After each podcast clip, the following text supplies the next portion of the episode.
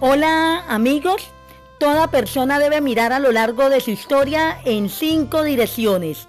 Adelante para saber a dónde va, a dónde se dirige. Detrás para recordar de dónde viene. Debajo para no pisar a nadie en el camino. A los lados para ver quién lo acompaña en los momentos difíciles. Y arriba para tener presente que siempre hay alguien que te mira y te cuida. Bendiciones.